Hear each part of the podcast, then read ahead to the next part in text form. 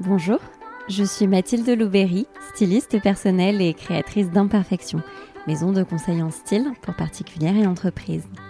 À mon micro, des femmes inspirantes se racontent et ensemble, nous mettons en lumière la relation avec leur corps à un moment clé de leur vie, moment qui a d'ailleurs peut-être aussi ponctué la vôtre. J'espère que ces précieux témoignages résonneront en vous, vous toucheront, vous questionneront, vous donneront le courage de vous aimer et surtout de vous habiller à votre juste valeur. Bonne écoute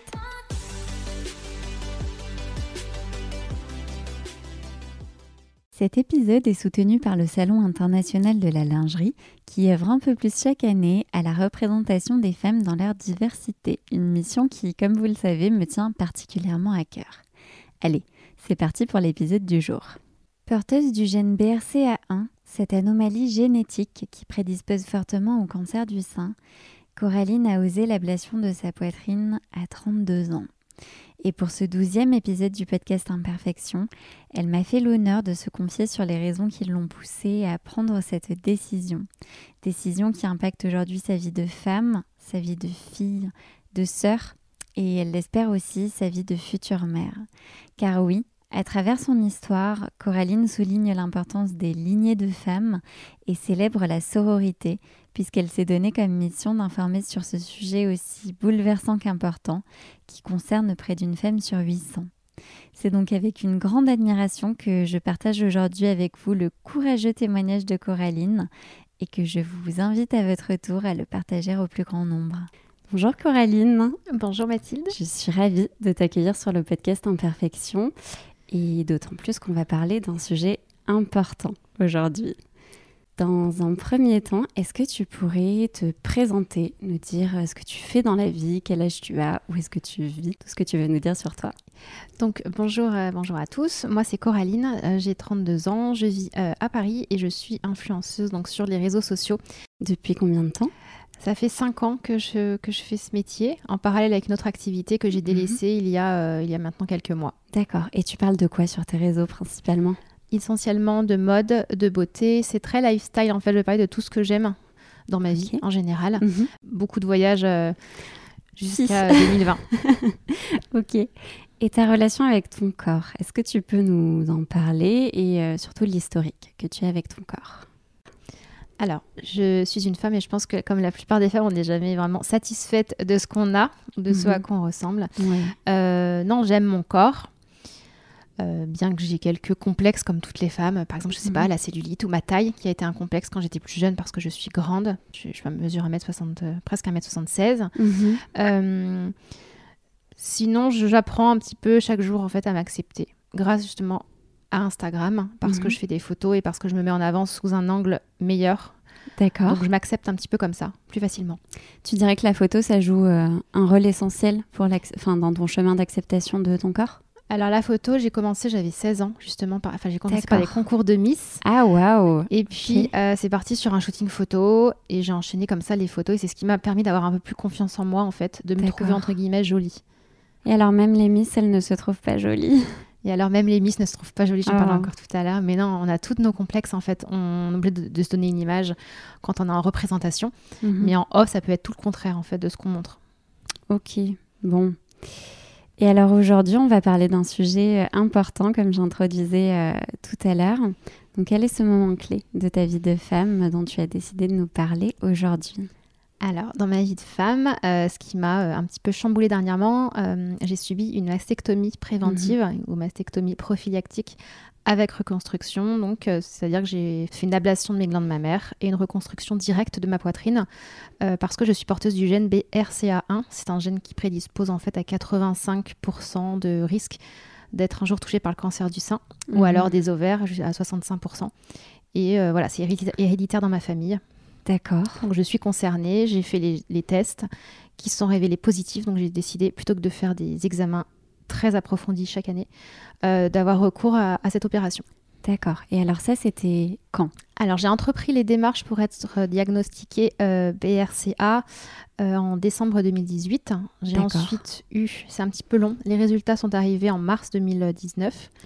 Et ensuite j'ai eu quelques mois, quelques années, enfin un an entre guillemets, mhm. pour réfléchir à l'opération. Je ne me voyais pas en fait chaque année faire euh, une IRM, une mammographie, euh, rentrer dans ces hôpitaux qui sont spécialisés en cancérologie. Euh, Évidemment. C'était compliqué pour moi, j'étais la plus jeune en plus. Donc ça a été très compliqué psychologiquement à, supporter. Donc j'ai mhm. préféré vraiment voilà, faire l'opération en octobre dernier, du coup, en 2020, mhm. et me débarrasser un petit peu de cette épée Damoclès. Bien sûr, de ce poids, effectivement. Et alors tu disais que c'était héréditaire. Tu as des femmes dans ta famille, euh, tu as des sœurs peut-être, qui sont concernées également, du coup, ou alors c'est héréditaire, mais c'est euh, aléatoire? Alors, le gène BRCA, BRCA, ce qui est le 1 et le 2, nous, c'est le 1 dans la famille. Ma mère est porteuse. En fait, on a, fait, on a commencé les recherches sur elle parce qu'elle avait un, elle a eu un cancer en 2011, euh, triple négatif. Donc, c'est un cancer qui est assez agressif et très souvent, en fait, il est associé au gène BRCA Mhm. Donc elle a fait euh, donc des recherches. Dans la famille, on avait beaucoup également de tantes, de grandes tantes pour moi, qui ont eu des cancers du sein et des, ou des ovaires. Donc voilà, la recherche a été un peu évidente pour la médecine, pour les médecins. Mhm. Ma mère donc a été diagnostiquée porteuse du gène BRCA1 euh, voilà, elle a ensuite guéri de son cancer du sein. D'accord. Euh, en 2011-2012. Et puis est venu le moment de proposer aux enfants, tout simplement. On est quatre filles, donc quatre ah, enfants à être, à être euh, concernés, on a en mhm. fait 50% de chance, 50, 50% de risque, je dirais plutôt, euh, d'être, d'être concerné, d'être testé positive au gène BRCA1. Euh, moi, je suis porteuse. Ma sœur Marine, qui a 30 ans cette année, l'est également, mais elle est enceinte de son, de son premier bébé. D'accord. Donc, elle repoussera l'opération après ses grossesses. Mhm. Charline, qui a ensuite 25 ans, qui est enceinte également cette année, euh, n'est pas porteuse du gène. Et Océane, la petite dernière, qui a 20 ans seulement, euh, je l'ai accompagnée justement il y a à peu près un mois euh, à l'hôpital Léon Bérard à Lyon. D'accord.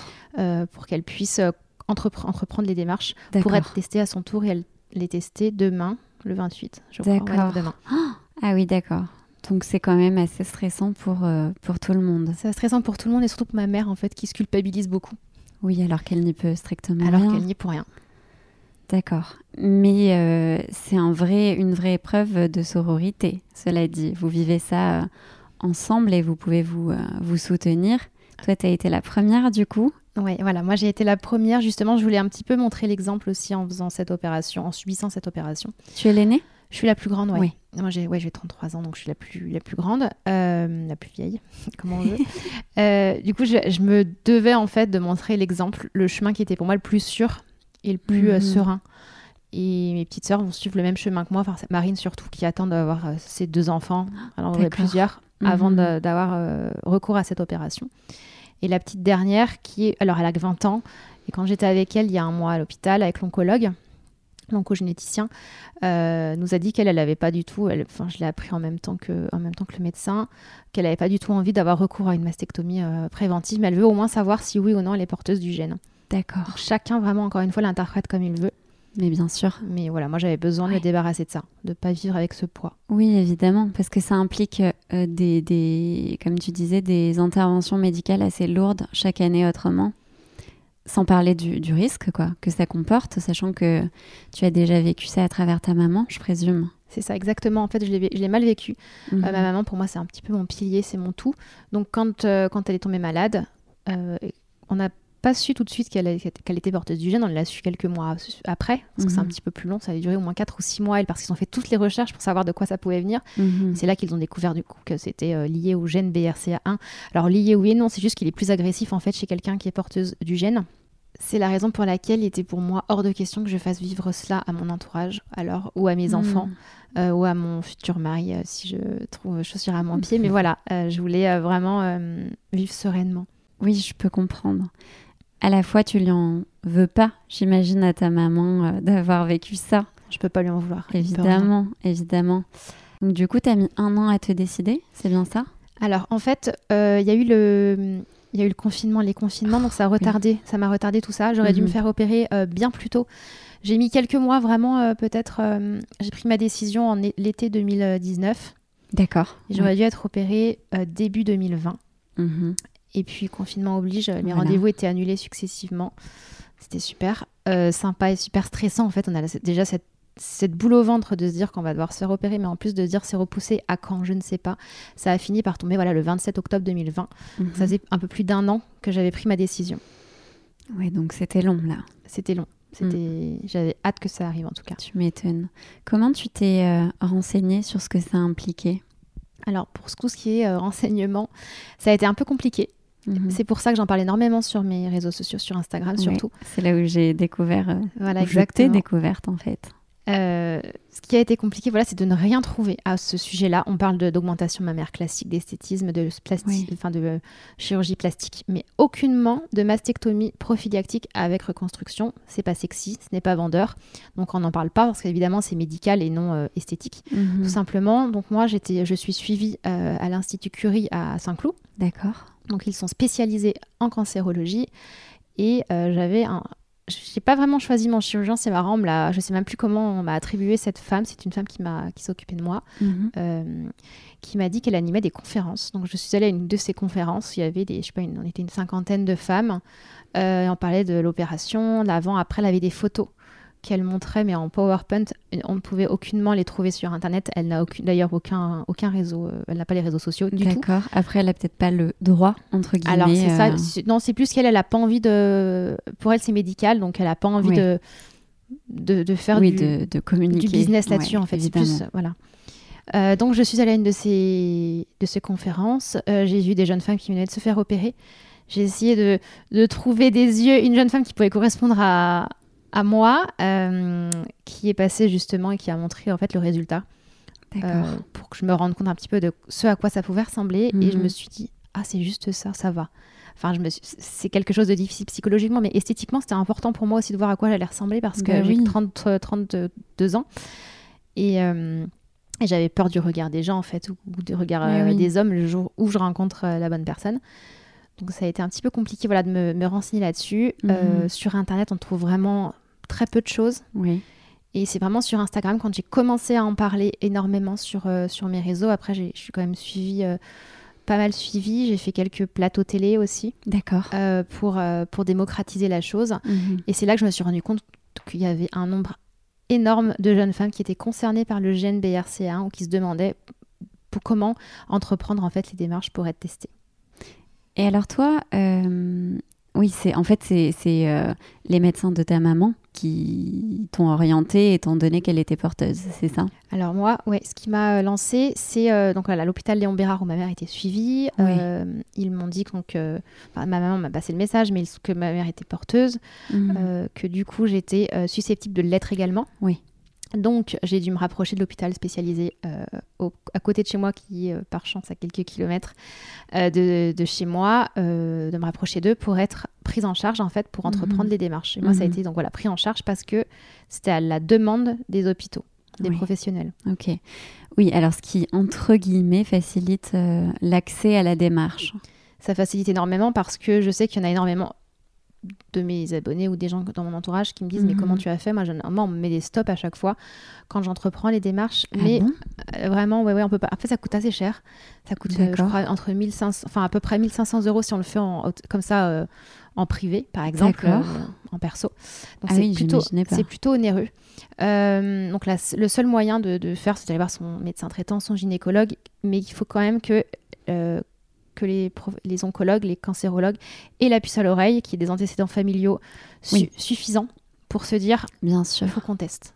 Sinon, euh, ça, ça peut passer à la trappe. Ça dépend du type de cancer, ça dépend de l'âge à laquelle on a été mhm. touché. Il y a vraiment plein de choses à prendre en compte et ça se fait pas comme ça. Ok. Bon, et psychologiquement parlant, c'était comment d'affronter tout ça? Alors, psychologiquement parlant, euh, c'est compliqué. Euh, juste de se dire pourquoi moi, en fait parce que j'avais une hmm. chance sur 800 d'être concernée. C'est à peu près ça les chiffres. Après, c'est pas non plus. Euh, c'est quand même le pourcentage est quand même. Euh, je trouve qu'il est quand même élevé parce qu'une personne sur 800, il y en a quand même pas mal. Ben oui, c'est sûr. Mais euh, ce qui a été non moi ce qui a été le plus difficile, je me suis pas rendu compte de la chose en fait jusqu'à l'opération. On se rend pas compte, j'en parlais beaucoup pour démocratiser, en fait, pour me sortir. Tout ça, c'est un peu ma thérapie d'en parler sur les réseaux. Mhm. c'est jusqu'au jour de l'opération où là, je me suis rendu compte que, j'avais un peu minimisé la chose. Je m'étais pas rendu compte que ça pouvait être si. Euh, que c'était là, en fait, tout simplement. Mhm. Ça a été compliqué. Euh, je me suis fait opérer quand je me suis endormie. Je me suis endormie en me disant Allez, Coraline, ça y est, c'est trop bien, c'est fini. Tu n'as plus qu'à t'endormir et tu te réveilles et c'est terminé. Ah oui. Et je me suis réveillée et là, je me suis dit Mon Dieu, je vais être dans un cauchemar. J'avais une douleur tellement euh, intense que j'ai pensé vraiment que je, faisais un cauchemar et que je n'étais pas réveillée. Ça a été compliqué psychologiquement mhm. après, tout simplement parce que je ne m'attendais pas à une telle douleur. Je pensais que les antidouleurs étaient suffisants, que euh, la morphine allait faire effet, et moi, mon corps faisait euh, barrage à tous les ah. calmants, tous les, tous les médicaments en fait. un rejet quoi. Un rejet complet, parce que mhm. j'étais trop stressée, tout simplement, je me rendais pas compte. Mhm. Donc en fait, le psychologique, je l'ai plutôt ressenti ouais, après. J'ai beaucoup souffert. Oh là là. Et alors, l'opération, c'est en une seule fois? Alors l'opération, elle a été faite en une seule fois. On m'a, euh, ça dure trois heures à peu près, deux heures et demie, trois ah heures, ça dépend. C'est beaucoup. C'est long. Euh, on m'a retiré donc les glandes mammaires, des, les deux seins, m'a fait une petite cicatrice de 4 à 5 cm. J'ai eu beaucoup de chance, j'en suis euh, consciente parce que j'ai beaucoup de femmes qui m'ont montré des cicatrices de 10 à 12 cm. Hmm. Donc ça, ça aurait été compliqué. Donc on m'a fait juste des petites incisions voilà, sous la poitrine, donc qui ne se voient pas enfin, quand on est en face de moi, par exemple. Sont encore rouges, évidemment, c'est encore récent, ça fait trois mois. Mais euh, voilà, on m'a enlevé les glandes mammaires, on m'a retiré les glandes mammaires sur les deux seins, et ensuite on m'a mis des prothèses pour me reconstruire. D'accord. Et donc ça c'est pareil, ça peut être différent d'une femme à l'autre. Euh, mhm. soit on peut reconstruire par prothèse, soit lambeau. Donc c'est un muscle qu'il y a dans le dos. Ah, d'accord, ok. Donc en fait ça fait une double opération dans le dos. Plus, euh, apparemment c'est très douloureux, ça dépend vraiment du profil des femmes. Il y a des femmes qui, qui ne veulent pas de prothèse tout simplement. Et mais moi voilà, j'avais déjà une poitrine plutôt ronde et jolie. Bah oui. Donc euh, je ne voyais pas avec autre chose que des prothèses. Je voulais que ça ressemble le plus possible à ce que j'avais et c'est le cas. Donc mhm. je suis euh, soulagée. Oui, tu m'étonnes. D'autant plus que à partir de maintenant, j'imagine que tu as le résultat euh, final. C'est un petit peu long au départ quand à J plus, ben, J plus 1 ou 2, on se rend compte un petit peu de ce à quoi ça peut ressembler parce que ça n'a pas encore gonflé, je dirais, le jour de l'opération. Donc j'ai vite regardé, moi, le jour de l'opération, le lendemain matin, j'avais déjà levé, le, la blouse pour regarder à quoi je ressemblais. Je suis restée deux jours seulement à l'hôpital. Mhm. Euh, et puis après, ça enfle, en fait, ça gonfle. Et on, a des, on, est, on, a, on porte une brassière pendant euh, un mois, jour et nuit, euh, qu'on doit garder vraiment très serré. On a l'impression qu'on étouffe, on dort sur le dos en plus pendant cette période. Et mhm. d'ailleurs, ça dure, ça dure bien deux mois, je, je, je pense, dormir mhm. sur le dos parce qu'on ne peut pas bouger ni sur le côté ni, ni rien. Ensuite, il y a d'autres petits, il y a d'autres petits facteur qui rentre en jeu, ce à quoi je n'étais pas du tout préparée non plus, c'est que mes, prothèses, euh, enfin sous mes prothèses, on ressent des vagues, comme des petites vagues, c'est des irrégularités, et ça, ça peut venir soit d'une prothèse qui n'est pas suffisamment lisse, soit de la peau qui est trop fine, soit le manque de graisse. Donc j'ai des voilà, c'est ce qui m'a un petit peu euh, chamboulé euh, à un mois, je dirais, d'opération. C'est de me dire, ça y est, les bleus sont partis parce que j'ai été très bleue, et de me dire, mince, maintenant, maintenant j'ai des vagues. Parce que comme ça va être désenflé, ben, la prothèse, enfin, le, ça se rapproche de la prothèse, et je pense que c'est ce qui crée ces petites vagues. Je n'ai jamais vraiment su, j'ai rendez-vous avec mon chirurgien au mois d'avril, donc j'en saurai plus. Mais ça se sent surtout au toucher, bien que je n'ai plus aucune sensibilité au niveau de ma poitrine, je ne ressens rien du tout. Mes mamelons ont été gardés par contre, j'ai eu beaucoup de chance. Euh, mais voilà, le résultat, je pense qu'aujourd'hui, il est à peu près à trois mois euh, pile. Euh, il est à peu près ressemblant à ce que ça ressemblera euh, définitivement. En tout cas, j'espère parce que ça me convient plutôt. Bon, bah alors ça, c'est une bonne nouvelle. C'est ça. ok. Et alors, tu disais que tu avais beaucoup souffert alors que tu ne t'y attendais pas. Oui, exactement. J'ai souffert. En fait, j'ai fait, on a, enfin, on m'a fait plutôt le jour de l'opération une anesthésie locale. Mhm. un bloc pectoral, donc dans le dos, c'est comme une, D'accord.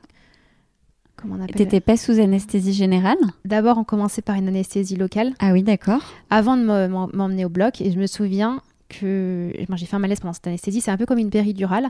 Entre les omoplates, ça dure quelques minutes avec une échographie en même temps pour voir où mhm. on injecte le produit. Et à partir de là, je ne me souviens pas de grand-chose. On m'a dit maintenant vous pouvez vous allonger. Euh, et on m'a emmené en salle d'opération. Et là, on m'anesthésie en général. Mhm. Donc là, j'ai rien senti. Je ne sais même plus ce qui s'est passé. J'ai fermé les yeux, je les ai réouverts. Euh, enfin, je me rappelle rentrer en, bloc et regarder toutes les machines, tout ce qui se passe. Et demander où sont mes prothèses aussi. Parce que je les ai jamais vues. Hein. C'est vraiment pas. On m'a jamais fait de test en me disant ça va ressembler à ça. Euh, mettez ça sous votre soutien-gorge, vous verrez. Pas du tout. Ah, c'est vrai? Non, non. Ah, par contre, je savais pas du tout à quoi j'allais ressembler. J'ai demandé une taille. En fait, j'ai demandé au chirurgien est-ce que vous pourriez me dire si quelle taille je ferai après? Et elle m'a dit, ben, je peux pas faire grand chose. On peut pas, on peut pas faire ce qu'on veut en, termes d'esthétisme. Il faut vraiment respecter ouais, la morphologie et la poitrine actuelle. Euh, moi, j'ai demandé un 85C, l'idéal. Mhm. J'ai un petit, je pense que j'ai un petit 85C, donc je suis contente du résultat. Mhm. Si ça avait été un peu plus, ça ne m'aurait pas dérangé. Mais alors, encore une fois, elle en fait, elle, a elle, elle, avait commandé, je l'ai su le jour de l'opération, trois tailles différentes de prothèses. D'accord. Et donc, l'infirmière, quand je suis rentrée en, en bloc opératoire, elle m'a dit Vous inquiétez pas, vos prothèses sont là-bas. J'ai compris. Elle m'a dit Il y a trois tailles différentes. Elle testera directement sur vous pour voir ce qui est le plus naturel. Ce que je lui avais demandé surtout, c'est les cicatrices. Mhm. D'avoir de petites cicatrices, je ne voulais pas euh, d'avoir de grosses balafres alors que je n'ai même pas. J'ai même pas une cicatrice sur le corps et je me disais, mon Dieu, je n'ai pas le choix en fait, faut que j'y passe. Oui. Euh, enfin bref, donc ça a été. Euh, non, l'opération s'est bien passée. C'est voilà, encore une fois, au réveil où voilà, j'ai souffert le martyr quand l'infirmière m'a dit Madame, vous êtes en salle de réveil. tout s'est bien passé. Je lui ai dit D'accord. Et la première question que je lui ai posée, c'est Est-ce que c'est joli? Et elle, je me rappelle qu'elle a soulevé mon drap, elle a dit oui, c'est très bien. elle a reposé le drap. Ils ont dû me prendre pour une folle. Parce qu'ensuite, elle m'a demandé la douleur et j'ai dit mais je sens. Euh, c'est le côté gauche. Je sentais la douleur hyper fort et je lui dis c'est pas possible. Ils ont dû, ils ont dû louper l'anesthésie, c'est pas possible. Un bloc pectoral plus une, anesthésie générale, normalement, l'anesthésiste il a un train d'avance et je n'aurais rien dû sentir. J'étais sous morphine, sous tramadol. Oui, c'est ça. Sous je sais plus, de doliprane, m'ont tout mis. Et euh, je disais à l'infirmière, écoutez, euh, mettez-moi, donnez-moi de la morphine, s'il vous plaît. elle me dit, mais madame, vous avez déjà de la morphine, on peut pas plus de toutes les 4 heures, sinon euh, mm. il y a des effets secondaires. Bien sûr. Et je lui dis, ah bon, mais qu'est-ce que c'est? Quels, effets secondaires? Elle me dit, bah c'est très mauvais, on peut pas. Et en fait, j'ai appris qu'on pouvait juste en mourir. En fait, on était trop shooté à la morphine. je ne le savais pas. On évite. Donc, je suis restée en salle de réveil de 13 heures quand je me suis à peu près vers. Je me suis réveillée vers. Je m'étais opérée à 9 heures. Mhm. Je me suis, sortie du bloc à midi et j'ai dû me réveiller vers 13 heures, je crois. Et euh, jusqu'à 17h, en fait, pendant 4 heures, là, ça a été un cauchemar. C'est-à-dire que je fermais les yeux, je les réouvrais, mais je chantais la douleur. Je, je, pense que je m'endors. Je, je somnolais tellement j'avais mal. Ils, ils m'ont shooté, mais la douleur, je l'avais toujours, mais ça me shootait quand même. Donc j'arrivais quand même à leur parler, à être cohérente. quand ils me posaient des questions, ils me disaient, mais on ne sait même pas comment vous arrivez à nous parler avec tout ce qu'on vous a injecté. Mhm. Et euh, jusqu'à 17h, il n'y avait rien qui niaisait. Quand j'ai compris l'heure, j'ai dit, oh mon Dieu, ma famille va s'inquiéter.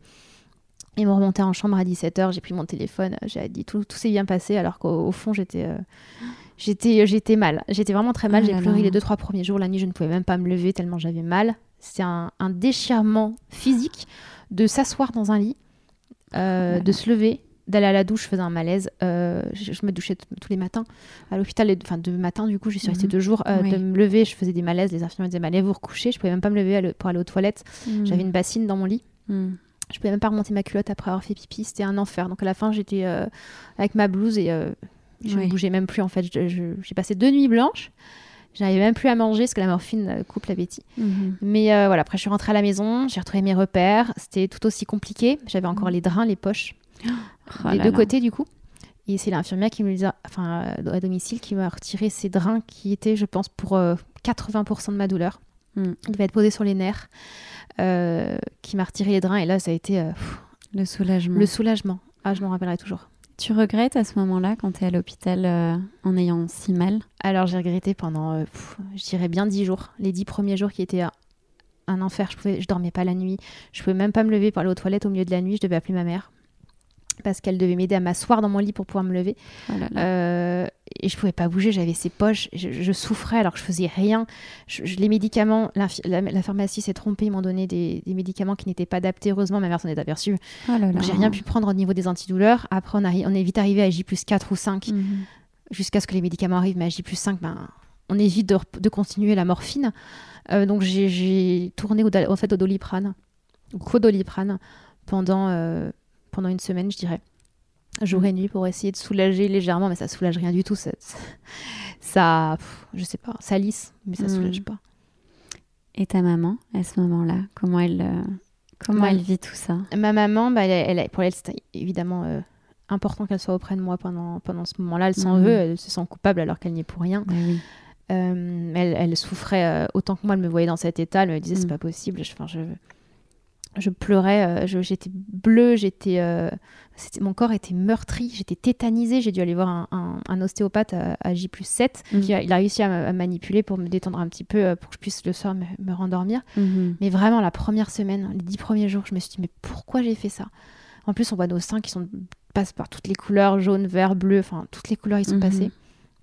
Et puis, et surtout, on a mal, on sent plus rien. Donc, on a vraiment le rapport au corps qui change. Évidemment. C'est différent. C'est, mm. je ne le souhaite à personne. Mais encore une fois, c'est une décision que j'ai prise pour me sauver la vie. Oui. Et je ne le regrette pas du tout. Mais tu n'avais pas conscience de, de, ce que ça impliquait, la douleur. Mais je ne m'attendais pas à ce que je souffre tant. Mais alors du coup, merci de, partager ça pour les femmes qui, qui, écouteront, parce que, parce que j'imagine que si tu t'étais préparée peut-être euh, à vivre ça euh, de manière beaucoup plus euh, brutale, ça aurait peut-être changé un petit peu les choses. Je pense que ça m'aurait aidé. Parce que psychologiquement, si je savais à quoi m'attendre, si j'avais su à quoi m'attendre, mon corps il se serait préparé hein. inconsciemment il se prépare. Bien sûr. alors que là je m'étais dit bah ça va je ferme les yeux je réouvre les yeux j'ai la morphine tout va bien se passer. En fait pas du tout. Hmm. euh, après encore une fois je veux pas faire peur aux femmes qui doivent euh, subir cette opération pas du tout. Moi c'est mon corps qui a fait barrage aux médicaments tout simplement hein, je hmm. le sais. Et, euh, et, chaque corps est différent. J'avais peut j'avais peut-être pas de graisse ou j'étais peut-être très mince et du coup ben on m'a décollé mon muscle pour j'ai demandé les ah oui j'ai eu la bonne idée de demander à mon chir la prothèse sous le muscle. Elle m'avait proposé les deux, en fait, sur, sur ou sous le muscle. Moi, j'ai vraiment voulu le faire sous le muscle en me disant ça me fait une protection sur ma prothèse, ça me protège un peu mon, mon corps, je me disais. Donc, c'est aussi très douloureux. Voilà, j'ai vraiment eu tous les facteurs possibles pour souffrir. Euh, j'ai plein de femmes, de jeunes femmes qui témoignent, qui sont venues me voir, qui m'ont dit moi ça va. Ou alors certaines qui m'ont dit au contraire, euh, qui, ont, qui fait la, la mastectomie que d'un côté qui m'ont dit mais comment t'as fait pour faire les deux en même temps? Mhm. Ça dépend, c'est vraiment le corps, encore une fois, c'est propre, à chacune. Oui. Ok, et tes petites sœurs? Qu'est-ce qu'elles disent de ça? Est-ce que du coup ça leur donne envie ou pas? Alors je sais que Marine, euh, Marine qui a 30 ans, m'a dit tu me fais peur, j'ai presque, j'ai presque envie de revenir, de revenir sur mes pas et de ne pas le faire. Après elle, encore, elle n'a encore entrepris aucune démarche, mais je lui ai fait un petit peu peur. Euh, mais je le fais pas pour faire peur aux gens. Je le fais juste pour dire la vérité, pour que les femmes soient préparées en fait à cette opération. D'ailleurs, qui peut toucher aussi les hommes. Hein. le cancer du sein, il touche également les hommes. D'accord. J'ai appris ça. Très peu de cas, ouais, ouais, c'est ouais, c'est original, mais ça arrive. Ok. Donc Marine, euh, non, elle le fera quand même, mais voilà, je, au moins elle, sera préparée. Charline n'a pas besoin de, le, de, la, de l'opération et Océane, elle mhm. le fera, je pense, sans doute jamais. Elle le fera pas. Elle veut juste savoir oui ou non si elle est porteuse. Peut-être qu'elle ne le sera pas et dans ce cas-là, euh, tout rentre dans l'ordre. Ok, ça marche. Du coup, ton rapport euh, à ton corps à ce moment-là, ton corps qui change, il est comment? Alors au départ, euh, c'est la douleur qui prend le dessus en fait. Hmm. On, a envie de, on a envie de changer de corps, on a envie de sortir de son corps et de se dire, c'est, enfin on le déteste en fait, parce qu'on a tellement, j'ai tellement eu mal que je me détestais. Euh, physiquement, j'aimais voir que j'avais de la poitrine parce que j'ai jamais vraiment eu de poitrine, donc j'étais contente de, gagner un bonnet, donc ça c'est cool. Mhm. Mais la douleur est tellement intense que ça prend le dessus sur tout. Mhm. Euh, je m'étais toujours dit avant l'opération, c'est l'esthétique pour moi qui prime. J'ai peur qu'on me loupe ou qu'on me fasse un truc moche et je, veux m'aimer en fait après. Oui. quand on se fait opérer, qu'on se rend compte que l'esthétisme ça passe, mais alors loin derrière la douleur, c'est ça a été compliqué. Euh, par contre, euh, j'ai réappris j'ai changé toute ma lingerie, évidemment, qui ne m'allait plus. Eh ça, c'est cool. Ça, on va en parler. J'ai reçu, bah voilà, en plus, je suis influenceuse, donc on m'a envoyé plein de lingerie, des grandes marques. C'était super sympa. Oui. Euh, me regarder dans le miroir, j'ai mis un petit temps avant de me dire que ma poitrine avait changé. Je me voyais un petit peu comme avant. Alors mhm. que j'ai quand même pris un bonnet. Et pourtant, quand je me regardais, je voyais mon ancienne poitrine. Ça, c'est très bizarre. Je n'expliquerai pas, c'est le psychologique. De toute hmm. façon, on propose euh, automatiquement aux, femmes qui sont opérées euh, de suivre une thérapie. Évidemment. normalement, c'est un petit peu obligatoire. D'autant plus que c'est vraiment pas quelque chose de voulu, quoi. Non. c'est très différent d'une chirurgie esthétique. Ah oui, c'est complètement différent. C'est le psychologie qui prend, le, mhm. enfin, le psychisme qui prend directement. Euh, mais moi, j'ai refusé la, la, thérapie. Enfin, j'ai refusé, j'ai pas souhaité appeler pour prendre rendez-vous. J'ai préféré en parler euh, sur, euh, sur, Insta. Ouais et me faire ma thérapie toute seule, aider les jeunes femmes qui tous les jours encore tout à l'heure je reçois des messages. Bonjour, je suis porteuse du gène BRCA1. Qu'est-ce que tu penses d'opération? Est-ce que tu penses que c'est important? Pourquoi tu l'as faite? Comment tu te mhm. sens? Est-ce que ça a été difficile? On me pose des questions tous les jours. Et je vois que j'aide ces jeunes femmes en fait. Donc ça c'est ma récompense. Bravo. Et ça m'aide. Si ça t'aide, c'est tant mieux. Mais en tout cas, toi, tu aides. Et ça, c'est magnifique. Puis je, je, me, du coup, j'essaye je j'essaye de montrer des, faire des photos. Aussi, je leur envoie des photos en privé euh, aux filles parce qu'elles veulent le voir, évidemment. Parce que moi, j'aurais aimé qu'on me propose de m'envoyer des photos avant de me faire opérer et de me rendre compte à quoi ça peut ressembler. en fait, je les rassure toutes comme ça parce que ma mhm. poitrine, franchement, on dirait pas que c'est une mastectomie, on dirait une, on dirait une chirurgie esthétique classique. D'accord. Donc, je suis contente. Ça me fait du bien. Je peux mettre des petits hauts que je ne mettais pas avant, des décolletés, c'est joli. Ça, bon, tu ça, c'est devant. Cool, Ça, et alors tes vêtements dans tout ça, du coup ça change euh, Pas trop. Pas trop Non, je m'habille. Non, parce qu'elle est encore petite ma poitrine. Hein. Euh, non, pas trop, mais ce que je trouve joli, c'est d'avoir cette forme un peu ronde en fait. Oui. Au niveau, quand on se regarde dans le miroir, avant j'avais, j'avais vraiment pas poitrine, j'avais, je faisais un petit A. Hein. Oui. là, je passe à un petit C. Euh, ça fait du bien de se sentir féminine en fait, mhm. quand même. Quand on oublie l'opération, il, m'arrive de l'oublier. Parfois, j'oublie ma poitrine parce que comme je la sens pas, bah, je l'oublie tout simplement. Non, ça fait du, bien de mettre des petits hauts décolletés qu'avant je mettais. Je me disais, oh, sans, plus. Et puis maintenant, je les reporte et je me dis, ah, c'est joli. Mhm. Et la poitrine aussi, je remplis mes bonnets alors qu'avant, je ne les remplissais jamais. D'accord. Oui, donc ça, c'est euh, la récompense. La récompense de, de, ce dur euh, chemin quand même. Exactement. Ok. Mais ta poitrine, tu l'aimais avant?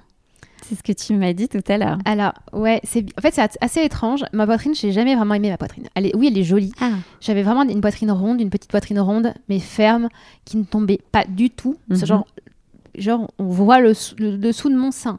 Euh, donc, je, je l'aimais pas parce qu'elle était un peu petite et j'aurais aimé toujours un peu plus de poitrine. J'ai toujours voulu me refaire faire la poitrine quand j'étais plus jeune. D'accord. Et à 25 ans, au dernier moment, j'ai pensé à ma mère, à ce qu'elle avait vécu, et je me suis dit, Coraline, la veille de l'opération, j'ai annulé. Ah Ouais, ouais, je devais me faire opérer. Ah oui Il y a 8 ans, 7 ans. Mais vraiment la veille euh, Ah, la veille, le jour Littéralement la veille. La veille, le J-1, j'ai appelé mon chien, j'ai dit écoutez, c'est pas possible. j'ai paniqué au dernier moment, en fait, ah, oui. j'ai annulé. Donc, j'ai toujours voulu faire, refaire ma poitrine. Et puis, c'est à partir du moment où j'ai su que j'allais me faire opérer que j'ai appris à la regarder. À mhm. prendre du temps pour la regarder, pour me rappeler, prendre des photos, me rappeler de comment comment c'était. Ouais. Et là, je me suis dit putain, pourquoi pourquoi je fais ça en fait? Est-ce que je fais bien alors que ma poitrine me plaît? Mhm. Et je. J'ai regretté, je me dis mince, c'est dommage. Je vais la gâcher en fait, alors qu'il y a plein de femmes qui rêveraient d'avoir ma poitrine. Mhm. Et moi, je vais tout gâcher, je vais me faire euh, mettre deux prothèses. Oui, alors qu'en plus, tu avais reculé devant euh, bah, ce, cette opération euh, quelques années auparavant. Ouais, j'ai eu peur. J'avais eu peur au dernier moment. Et là, mhm. comme j'en ai parlé tellement sur Insta, je ne pouvais pas reculer. C'était aussi un peu Hmm. un peu euh, un peu fait exprès pour moi de me dire Coraline, t'en as parlé, tu peux plus reculer, t'es obligé de le faire et tu seras débarrassée. Et c'est ce que je dis aux filles. Les filles qui me disent je me fais opérer, il y en a une qui m'a dit je me fais opérer le 19 euh, février. Je lui ai dit mais tu vas être trop contente. Tu vas être trop hmm. contente. Tu vas voir, ça va bien se passer. Euh, tu vas fermer les yeux, ouvrir les yeux et tu seras guérie. Enfin, entre guillemets, on a toujours un risque. Hein. entre 1 et 5% de risque de contracter un cancer. Ah, ça arrive. moins que 85, tu m'as dit tout à l'heure. Exactement. Ça arrive, mais du coup, on passe en dessous du seuil de, des femmes, une femme normale. Ah oui, d'accord. Euh, je crois que c'est une sur 8 qui est... mais je ne suis pas certaine. Mm. Euh, maintenant, voilà, à 40 ans, je sais que je dois passer aussi euh, sur la table d'opération et faire retirer mes ovaires. À ah. partir de 40 ans. Quand, je, quand j'ai fait mon rendez-vous, le premier, quand on m'a diagnostiqué le gène, l'oncologue m'a dit Vous avez des enfants? Je lui ai dit Non, pas encore. Il m'a dit Il faudra peut-être y penser parce qu'à 40 ans, il serait bien de faire retirer votre, euh, vos, ovaires. D'accord. Ça, ça m'a été choquant. C'est ce qui m'avait fait pleurer à l'époque. C'est pas la poitrine. Comment tu, tu vis ça? Alors ça, c'est compliqué. Je me mets une pression de dingue au quotidien. Euh, parce que je suis célibataire, que j'ai 32 ans, que je suis peut-être trop indépendante, trop euh, travailleuse dans mon coin. Donc, je passe ma vie perso après, après tout ça. D'accord. donc, ça me fait peur, en fait, de me dire que qu'il faut. J'ai un peu une bombe à retardement en fait, de me dire il faut que je me fasse opérer, mais à côté de ça, j'ai personne dans ma vie. Donc si j'ai personne, j'ai pas d'enfant. Si j'ai pas d'enfant, euh, je vais pas me faire opérer tant que j'en ai pas eu. Et, euh, et j'espère juste que j'en aurai, de toute façon. Oui, c'est important pour toi d'en avoir. C'est important. Et, euh, et, dernièrement, quand je suis allée à l'hôpital avec ma petite sœur, qui nous a expliqué que qu'elle, l'oncologue, elle, elle, préconisait mais les ovaires, l'opération des ovaires, mais à 100% de ses clientes. Et elle me disait, même si c'était ma fille, je lui dirais, mais fais-le, elle, elle, elle l'emmènerait à l'hôpital. Tellement pour elle, en fait, on passe au risque, on n'a plus aucun risque si on se fait cette opération. Et ça arrive quand même très souvent et c'est pas très bien soigné, euh, le cancer des hmm. ovaires. Donc, euh, et tu as eu des cas dans ta famille? Tu les ovaires de tes grandes tantes? C'est une grande tante ouais, qui l'a eu aussi également. Mais elle savait pas qu'elle était porteuse du gène, on ne le savait pas non plus. Hein. Bah, Peut-être que tu vois, il y a 50 ans, on Mais le pas. Ça se démocratise un petit peu en tout cas. Petit à petit, ça se démocratise. C'est ce que j'essaie de faire en tout cas. Parce qu'on n'entend pas parler de, cette mastectomie hmm. euh, préventive ou de l'ablation des ovaires, c'est pareil. Il y a encore un peu de chemin. Oui. Oh, d'accord. Et tes sœurs, du coup, c'est la même chose pour les ovaires? Mes petites sœurs, elles auront la même chose, exactement le même parcours que moi, euh, si elles décident de se faire opérer. Oui. Donc tu es, euh, tu y vas en éclaireur, en éclaireuse. Exactement. Je montre quel courage. le chemin. Est-ce que tu aurais un conseil pour bah, les femmes qui vivent exactement la même chose que toi? Alors pour les femmes qui vivent la même chose que moi, je leur conseillerais de, d'en parler autour d'elles, mhm. de de se renseigner. lire ton blog. d'aller. Ouais, exactement. Elles peuvent aller sur mon, mon blog ou mon compte Instagram euh, à qui je répondrai sans problème. Mhm. Donc ça, c'est avec grand plaisir. Je réponds, euh, je réponds à toutes les femmes qui me parlent de, qui me parlent de mastectomie. Euh, et surtout, de... en fait, il ne faut pas avoir peur. Parce que moi, j'ai eu peur. Je ne me rendais pas compte, mais j'ai eu peur inconsciemment. Mhm. C'est difficile d'entre... C'est difficile d'arriver jusqu'à l'étape de l'opération mais après on ferme les yeux, on ouvre les yeux et hop, c'est terminé. Alors on peut souffrir ou pas, mais à côté de ça, c'est accessoire puisqu'on sauve la vie tout simplement. Donc vraiment, faut, je pense qu'il faut voilà, bien en parler, bien communiquer euh, là-dessus, se documenter, essayer peut-être de voir plusieurs chirurgiens aussi, parce qu'il y a, y a, des chirurgiens qui auront une façon d'opérer de, différente. Oui. Les uns des autres, rien que pour la cicatrice, la conservation, une ou non, mhm. euh, du téton. Et voilà. Oui. Meilleur conseil, voilà, c'est de, de se documenter et de communiquer. Ok, super. Bon, et alors au niveau de tes vêtements, on va en reparler un petit peu, et de la lingerie, parce que j'ai entendu quelque chose qui m'intéressait tout à l'heure. Aujourd'hui, à trois mois après l'opération, hein, c'est bien ça, comment tu te sens quand tu te regardes, quand tu t'habilles, quand tu te, euh, quand tu mets de la lingerie? Alors, quand je m'habille euh, avec mes, vêtements euh, ordinaires, je ne vois pas la différence. D'accord. Moi, je suis pas très. Euh, je, mets beaucoup, je, mettais très peu de décolleté déjà à la base. Mhm. J'en mettais rarement, peut-être l'été ou pour sortir de temps en temps. Donc, mes vêtements, ma façon de m'habiller ne va pas changer. Je rentre dans tous mes vêtements. J'ai pas de problème de chemise trop petite. ma poitrine n'est pas suffisamment différente pour, pour avoir à changer tout mon dressing. J'y mhm. pensais aussi. Je me dis, oh là là. Et par contre, la lingerie, je trouve que c'est plus joli. En fait, c'est plus équilibré parce que j'ai quand même des hanches et, euh, j'avais pas de poitrine. Donc j'ai des fesses, pas de poitrine. Ça me gênait un petit. Je me disais, euh, il m'en manque un peu quoi. Donc là, ça rééquilibrait un petit peu les deux et euh, je trouve ça joli. Et ça remplit le bonnet quoi. Je remplis un bonnet alors qu'avant je ne remplissais jamais mes bonnets.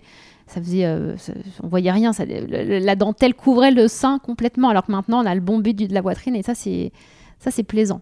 D'accord. Oui, donc tu te plais. Ouais, c'est plus joli, ouais. Ok. Bon, bah ça c'est quand même la belle récompense, pour le coup, euh, de tout ce que tu as traversé. Exactement. Ok.